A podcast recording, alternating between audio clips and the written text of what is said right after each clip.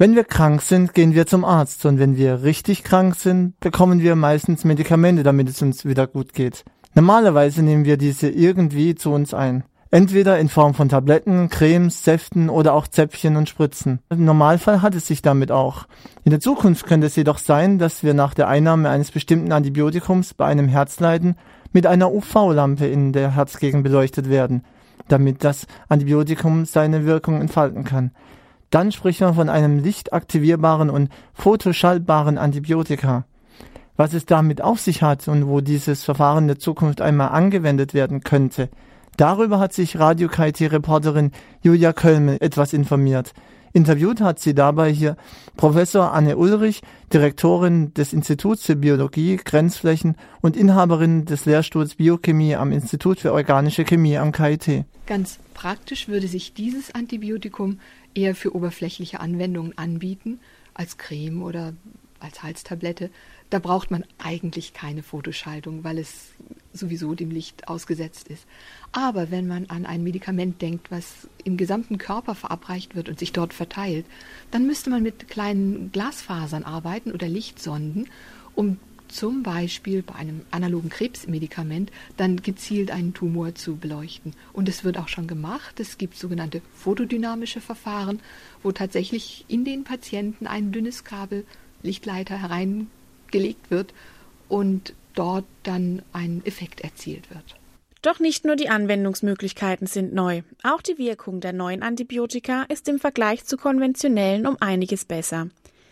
Diese hemmen in den meisten Fällen nämlich einfach nur ein gewisses Enzym der anzugreifenden Bakterien und zerstören sie nicht. Genau das macht sie aber so anfällig für Resistenzen. Denn durch Mutationen in den Tochtergenerationen der Bakterien gelingt es ihnen, sich umzustrukturieren, sodass das Antibiotika nicht mehr greifen kann. Es verliert also seine Wirkungskraft und kann nichts mehr ausrichten. Anders ist es mit dem Peptidantibiotikum Gramizidin S, mit dem Professor Anne Ulrich und ihr Team arbeiten. Das zerlöchert die Membranen, die Zellhüllen von den Bakterien regelrecht, und zwar auf eine schnelle mechanische Art und Weise. Und damit bleibt dem Bakterium überhaupt keine Zeit mehr, resistent zu werden. Und selbst wenn ein Bakterium versuchen wollte, resistent zu werden, dann müsste es die Struktur und die Zusammensetzung seiner gesamten Membran ändern, damit das Peptidantibiotikum nicht mehr binden kann. Und das ist unglaublich viel schwerer als die Änderung einer Bindungstasche in einem Enzym. Wann und ob ein lichtaktivierbares Antibiotikum auf den Markt kommt, steht jedoch noch in den Sternen.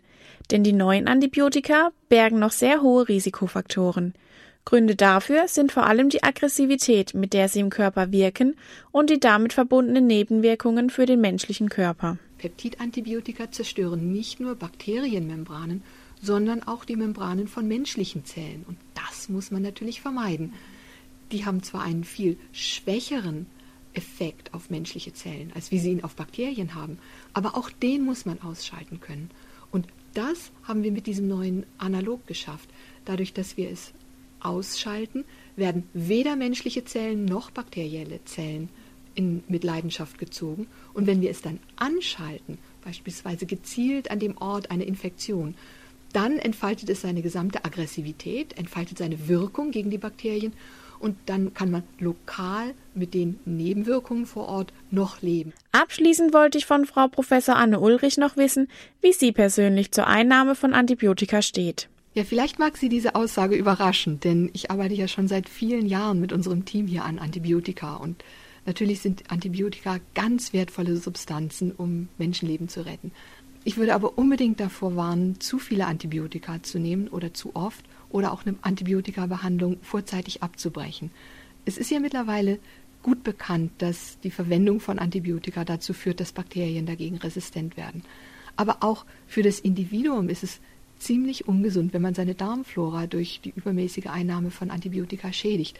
Daher wäre ich wirklich vorsichtig damit und würde sie im Fall schwerer Infektionen dann als letzte Rettung betrachten.